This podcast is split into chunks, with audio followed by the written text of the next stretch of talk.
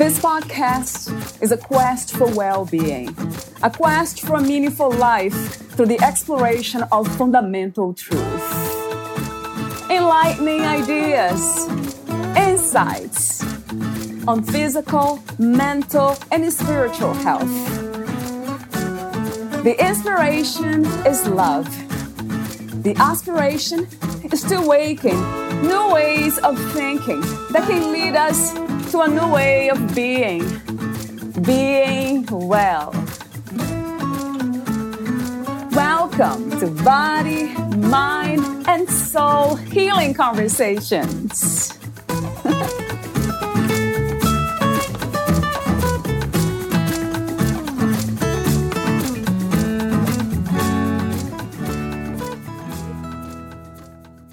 Are you afraid of loneliness or failure? confrontation, or facing the unknown. Psychologist Dr. Nancy Stella draws on decades of experience in clinical practice in her new book, Fear Traps Escape the Triggers That Keep You Stuck, which presents her concept of the courageous brain process, a six step, science based treatment plan to help people overcome fear.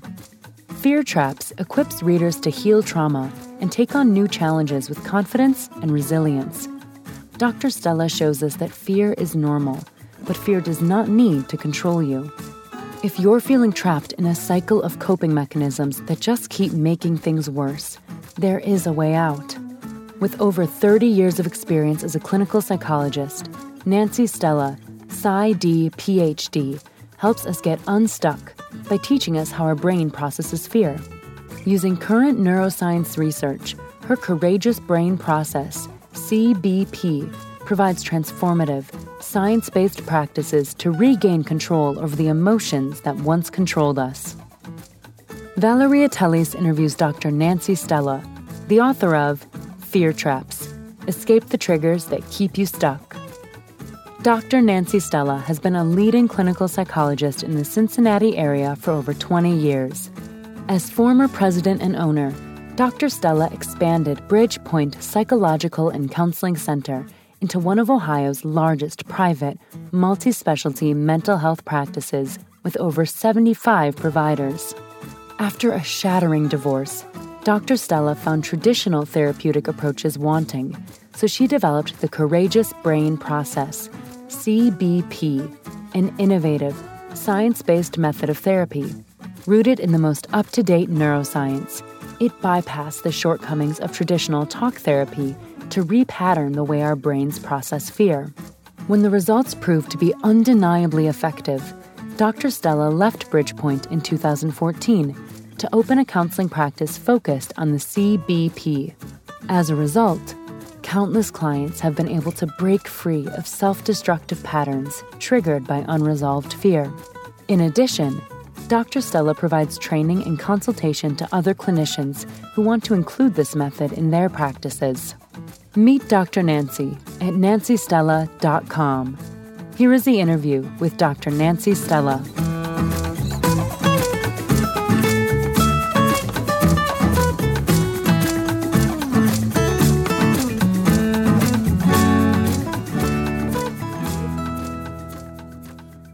In your own words, who is Dr. Nancy Stella?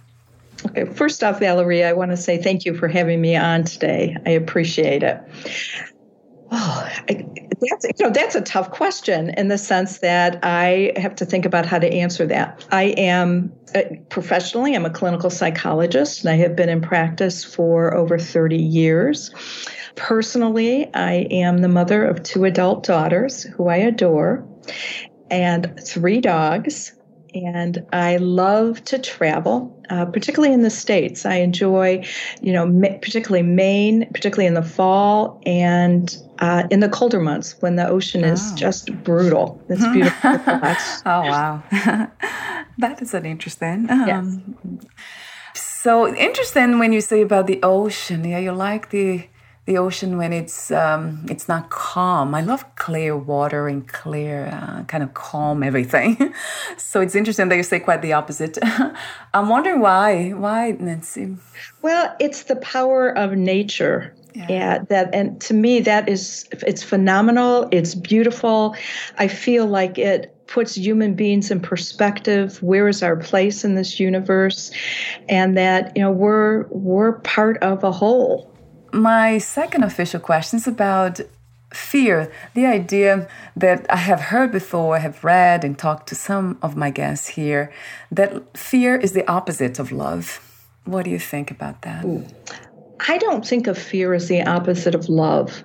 I look at fear as being a kind of primal, protective, instinct. It's part of our how our, our amygdala, our brain is formed. And I think there's healthy fear. Uh, healthy fear would be if you're in danger, you want to get to safety. If you walked off a curb and a bus was coming at you, you'd want to certainly get the heck out of the mm-hmm, way. Yeah. but then there's unhealthy fears. Right. Yeah. And I think the unhealthy fears, particularly as it relates to my book, have to do with relationships. And it, I don't want to say it's the opposite of love, but it takes away from love because the focus gets put on our own issues, our own needs, and we forget about kind of the person we're interacting with. Mm, so true. Oh, wow. So fear is the absence of love. Would you say that? yes, that? yes, I would say yes. It's the desire, typically, it's the desire to be loved and accepted that are when our that can trigger our fear if it hits on old wounds or past traumas that we have. Mm. Wow, I can relate to that. Thinking about all the traumas I had and how they manifested in my life later on for so many years. That's interesting how I couldn't see that. And I wonder why it takes so long because it's now it's obvious to me when right. my it's right. triggered. It's so obvious, but it hasn't been for so many years. What does it take for us to begin to recognize those triggers, Nancy? Well, the recognizing our triggers is not necessarily an easy thing to do because oftentimes when we're triggered it's it's bringing back old wounds and so um, the way that i usually work with my clients and say you're going to know if you're triggered by one if your reactions out of proportion to the event so you feel yourself emotionally or behaviorally reacting kind of out of proportion. The other is your thinking changes. It may become all black and white. You know, there's there's no shades of gray.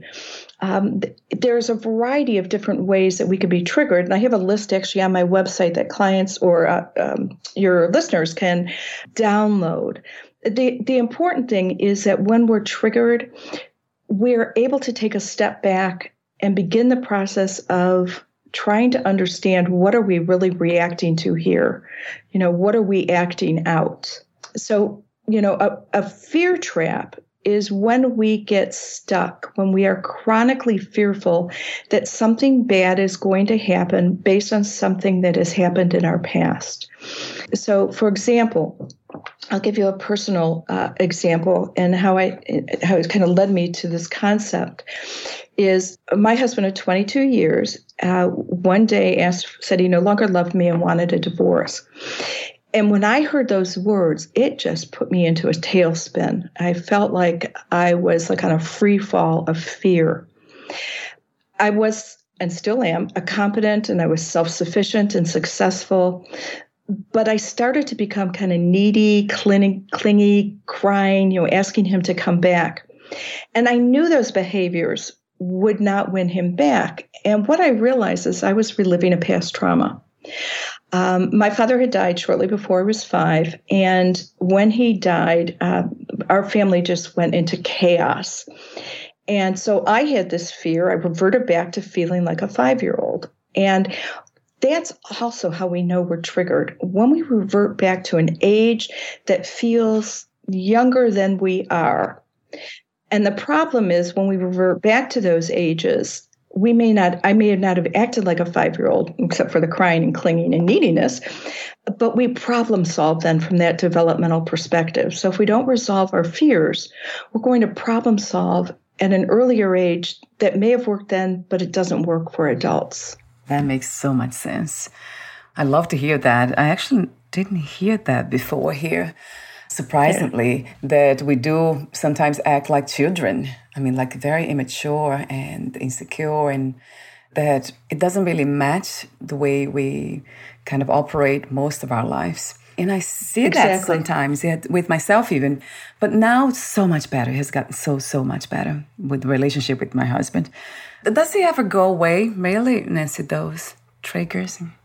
And not, I don't want to be the bearer of bad news. On the one hand, I'm going to say, not really. Yeah. You know, we have some pretty significant core wounds, things that have yeah. affected us in the past. We can learn to heal those wounds, but they are susceptible to being kind of scratched open again. The good news is, and how we can help minimize that is by um, kind of recognizing what is happening, and there are certain strategies that people can do.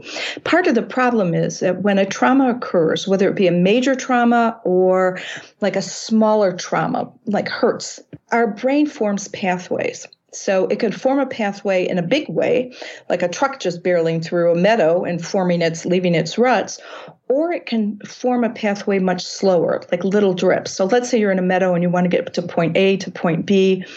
You walk that path. The first time you walk it, you're not even going to be able to see where your footprints are, but the more that you do it, the more the grass lays down, lies down. And that's like just a slow drip. And our brain, our neural pathways, our communication centers in our brain are much the same way. They form these pathways which trigger us to react in ways that are familiar to us.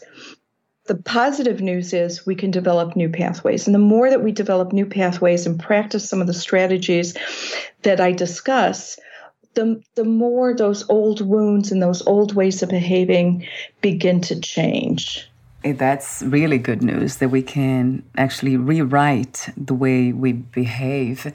Yeah, I love that idea. And it has been true in my case but I still see the old patterns. They're still there. They don't go away, really. But I became much better at recognizing those eh, patterns. Yes, exactly. Exactly.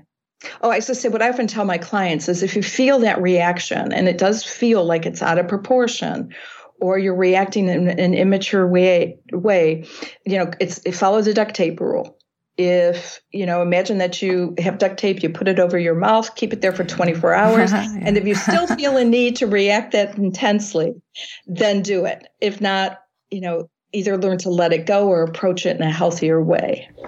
What do you feel is the purpose of the human experience? Boy you can ask some tough questions. As you had said earlier i believe that we are all connected and, you know, that part of our role is to recognize that we have a healthy or strive to have a healthy interdependence uh, with each other uh, and with our world and our living beings. You know, for me to try to say what I think the purpose is, to be honest, that is beyond me. Uh, what I know is what I feel like my role is, and that is to try to connect with those around me. Yeah, I love that. Uh, that sounds very much like, um, yeah, if there's one purpose, one only, that'll be it. Uncovering, right, this truth that we are already connected. What is spirituality to you? And do you have any spiritual practices or belief systems? Yes. You know, I uh, grew up as uh, a Roman Catholic. I converted to Judaism as an adult, and I read quite a bit about um, Buddhism. So, what my actual religious practice is um, is somewhat of a conglomerate. In terms of spiritual practice, I am a strong believer in kind of mindfulness meditation, um, doing um, what I uh, the kindness meditations um, to put out kindness into the world. And, and to me, that's how I can practice spirituality. Is that possible to live without entertaining any form of mental negativity? Can we stop those patterns, recognize them, and manage to stop them pretty much all the time? Is that possible? Yeah, I, I don't think it's possible. I think we can certainly learn how to control them and minimize them. Uh, you know, research has found that uh, when we worry, when we obsess, when we have negativity, our pleasure centers in our brain, our dopamine receptors are actually activated. Now, it doesn't mean that feels good to worry, but it, that's what makes it so hard to shift away from kind of that obsessive rumination, the worry, the stressful thinking. And our, you know, amygdala, our very primitive kind of anxiety brain, is also designed to be aware of what the smart brain, the frontal lobes, kind of worry about. So it takes a lot of effort and energy to practice moving away from negativity. Now, I can say after following um, kind of my practice for years, I have greatly reduced you know negative thoughts greatly reduced um, the kind of distress you know i've i've gone through two bouts of cancer um, since i de- since i developed this model and it you know when i first got cancer my first response was why me? And then all of a sudden about 10 minutes later it dawned on me well why not me? I'm not special. I'm not unique. Uh, there's you know millions of people get cancer all the time. And so it it took away not that i would want cancer again um, you know if it was a gift i i would return it. But yet you know in in you know following my practice and what's written in my book i am able to reduce my fear and those distressing negative thoughts. And when they pop up now i can recognize it right away and you nip it in the bud. Yes. I love that. It sounds wonderful this uh, to be open the idea of being open to do the work the healing work as i call it. So thank you for uh, not just talking about healing but being the message. You're not just delivering a message, you are the message. You are living the message. Thank you, Nancy. Let me ask you this one. This is a fun one from my perspective. What do you love most about being in a human body? Oh, good question. I, I, my first instinct is to say chocolate, um, yes. that I could taste chocolate. Um, I love that I can experience the world. I can experience nature. I can experience the feel of the sun, the wind, human touch, uh, connections. I can smile. I can see others smile.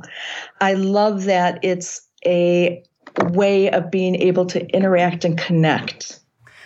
My last warm up question is about true power. How do you define what true power is? Power is when we recognize the impact that we have and not to abuse it. So I think when we have when we have power and we can settle ourselves and we know where we're coming from, we know the masks that we wear is not to uh, use our knowledge about someone else against them. That sounds like um, a form of control, manipulation. You know that uh, that doesn't sound good.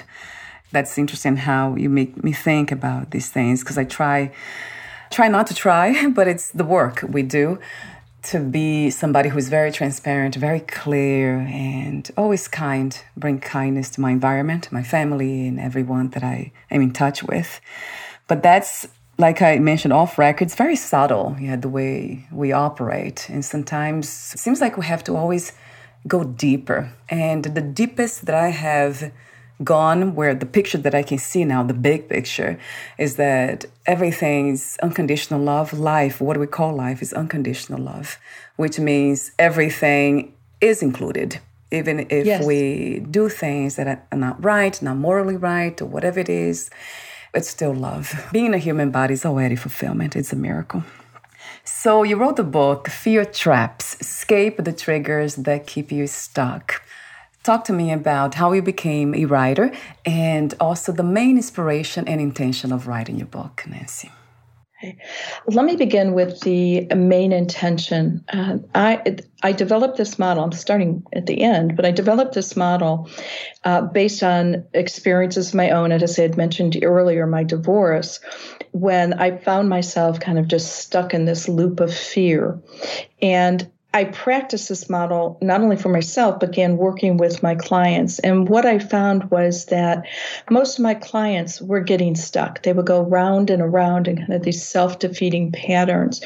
And really did not know how to break them. Um, after doing traditional therapy for about 20 years, I found that people could feel better, but it didn't seem to make a lasting change. And so my goal was how do we help people make a lasting change?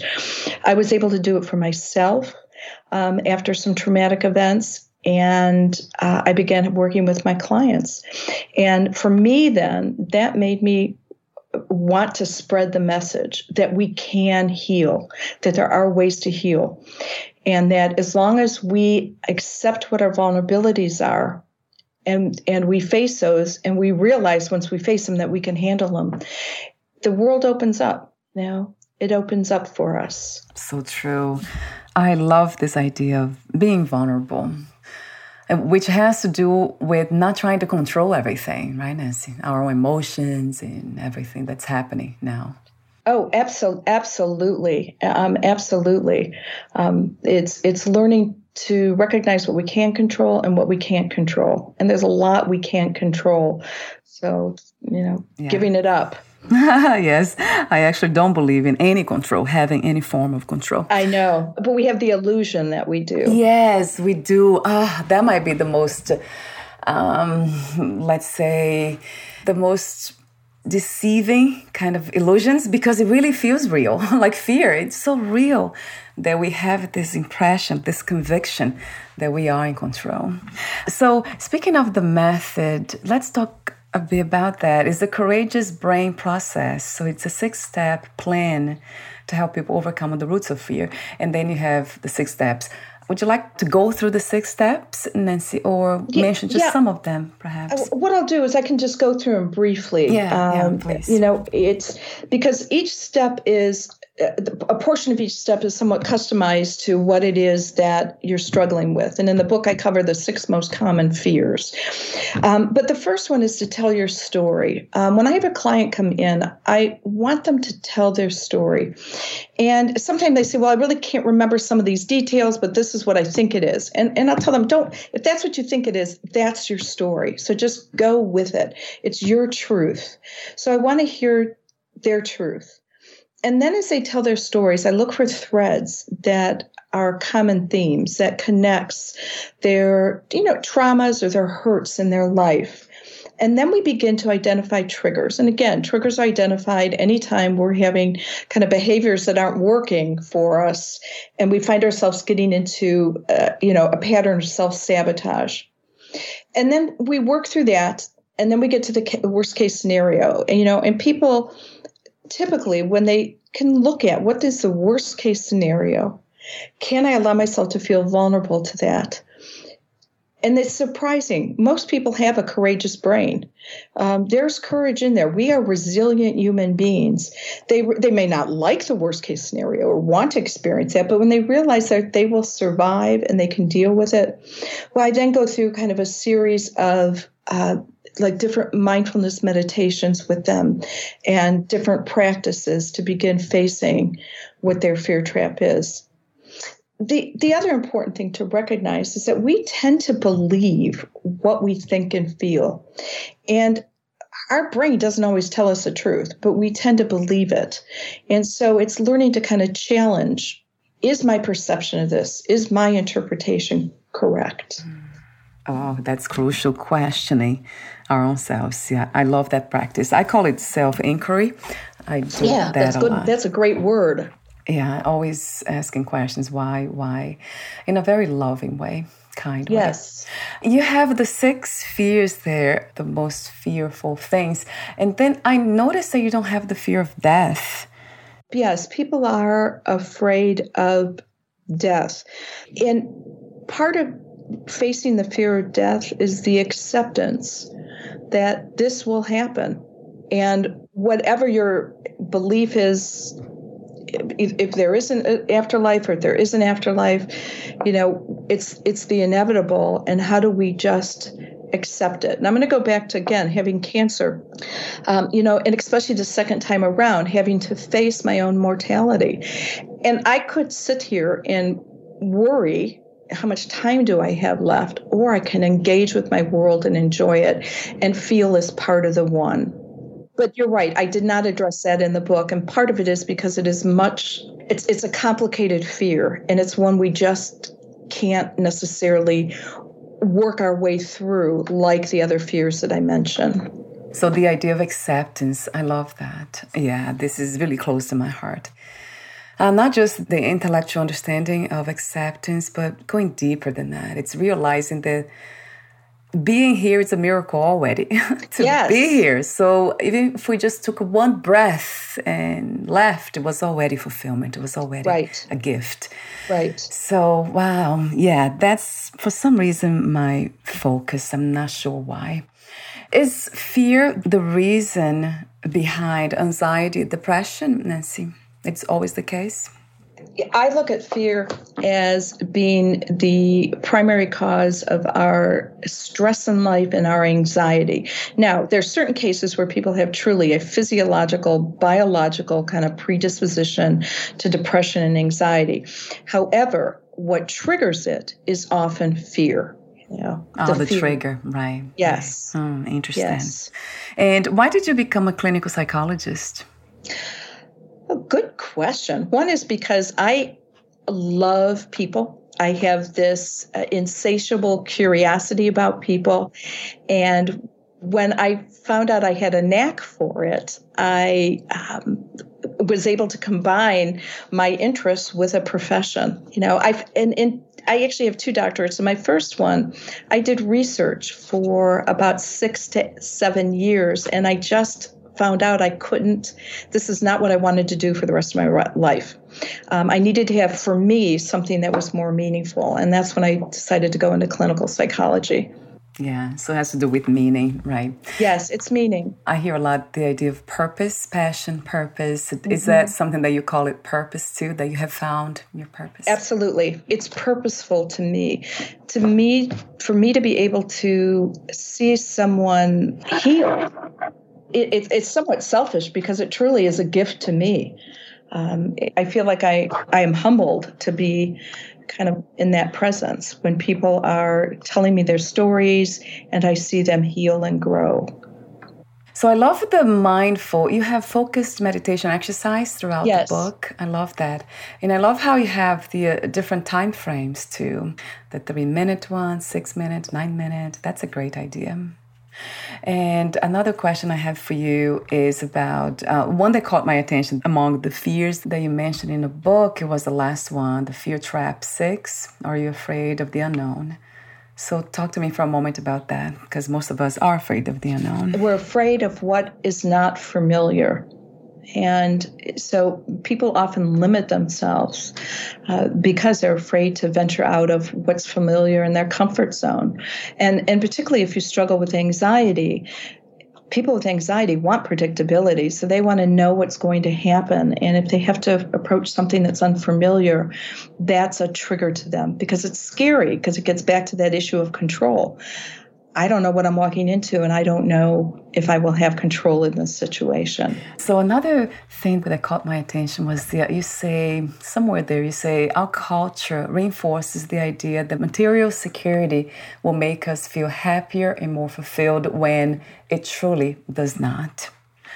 So, Talk to me for a moment about that statement. Yeah. Well, I think in our culture, uh, you know, particularly a, a, capitalistic society, which most of us grew up in, you know, the, the idea is to keep gaining, um, gaining, you know, stuff, um, you know, money, wealth, um, objects, new clothes, you know, whatever it may be. That you know, and the problem is when we gain something that's like a material item, the satisfaction from that, for the most part, is just just a little, only lasts a little bit, and then the person's on the quest then to get more. You know, so they want that continual high of achieving.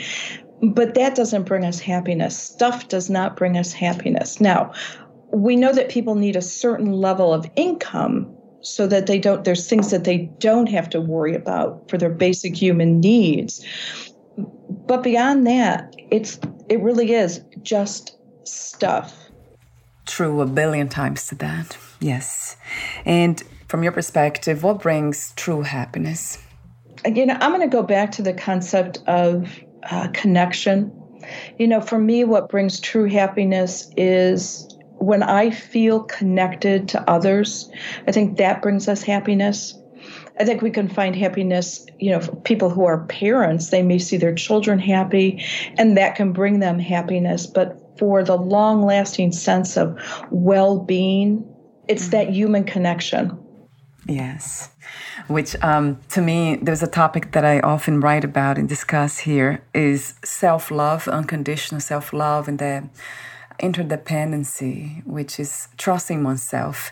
Do you believe that it starts there to connect with others? We need to first connect with oh, ourselves. Oh, absolutely. Yeah, I think we need to know ourselves, know the masks that we wear, and and not be afraid to allow ourselves to. I'm going to go back to this concept of being vulnerable, uh, because you know whether when we allow ourselves to be vulnerable particularly in relationships what we end up rec- recognizing is that our strength actually comes from facing that fear of being vulnerable. Because if we can face our vulnerability, we can handle anything. So true. There is so much power behind vulnerability. It's sad that most of us don't see that. No, most of us try to avoid it. Right. And how do we learn to um, pass the message, communicate this message with people around us, it has been a challenge for me to communicate the message of vulnerability. It, it is a tough one because in our culture, you know, vulnerability is thought of as something that uh, you want to avoid. We want to avoid. Uh, we often equate vulnerability with a weakness. And so when people hear that word vulnerability, you know, it's hard for them to think about how can our strength actually come from facing our vulnerabilities. That doesn't, you know, that just sounds unpleasant, and how could that be true? And you know, that's a mess. That's a message that's hard to get people to accept. Once they accept it and they start living it, is when they start realizing, okay, this feeds my strength.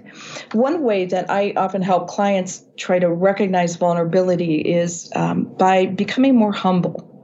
And and I don't mean you you know that they debase themselves or shame themselves, but becoming humble. And when they're humble, they can better than connect with other people because they can see other people with their strengths and their weaknesses and their imperfections just like themselves. And that helps them to begin to connect and not be as afraid of being vulnerable. Yeah, so it has to do with trust. Um, yes, it really is. It's leaning in, it's trusting. It's trusting. I love this idea that we can practice that, experience that, that inner trust, and know that it's not just the body that's resilient, it, the mind. I mean, everything about us is so powerful, human beings. Yeah, it kind of it amazes me how how resilient we are overall, yes. how amazing yeah. we are. What was the hardest lesson to learn about yourself and life as of today? How to temper my own fear traps. I mean, really, how and how? Let me take a step back. Let me. I like to think about this, but off the top of my head, what I would probably say is accepting responsibility for where I have failed others that was probably one of the hardest lessons. And that really hit home to me, um, you know, after my divorce or during the divorce process. What was, where's my responsibility in this? And again, not just for the divorce itself, but my responsibility, my place in the world. And, you know, I had been so self focused during the process that, you know, I forgot about those around me. I have heard something interesting before that you probably have too. It says, hurt people, hurt people. it's yes, kind of yes. funny statement, but it's true, isn't it? When we are hurt, it's easy to hurt others. It is. And, you know, all that does is we end up in a, you know, round and round and just going down the rabbit hole. And, and I, when we're afraid, our reaction is often to want to lash out, to hurt. Right uh, which has to do with fear. Yeah, pain, fear, uh, all connected. Uh, so true.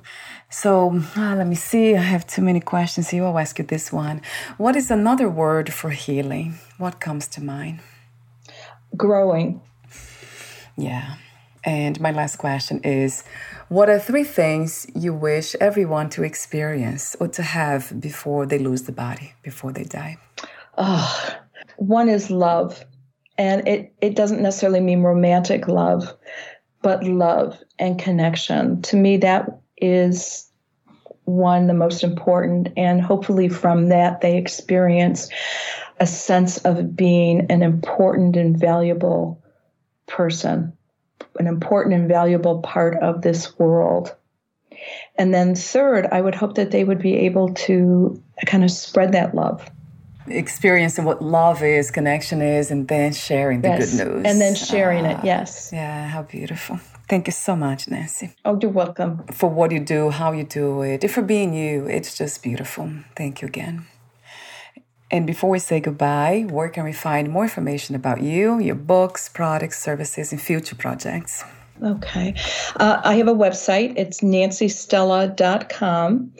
And uh, the book is available, Fear Traps, on Amazon. And right now we're working with some other distributors, so hopefully it will be at other sites. I am planning a webinar, which will likely be about two hours, that will happen most likely in the spring, where I will work with a limited audience on the ideas discussed in the book. Yeah, Wonderful. I'll have the link of your website on your podcast profile too. Thank you. Thank you so much again, and we'll talk soon. Bye for now, Nancy. Bye. Bye.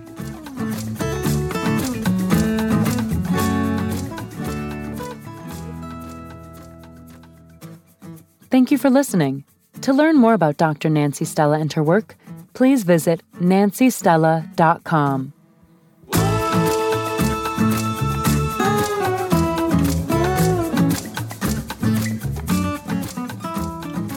learn more about this podcast, please visit fitforjoy.org slash podcast. Thank you again for listening, and bye for now.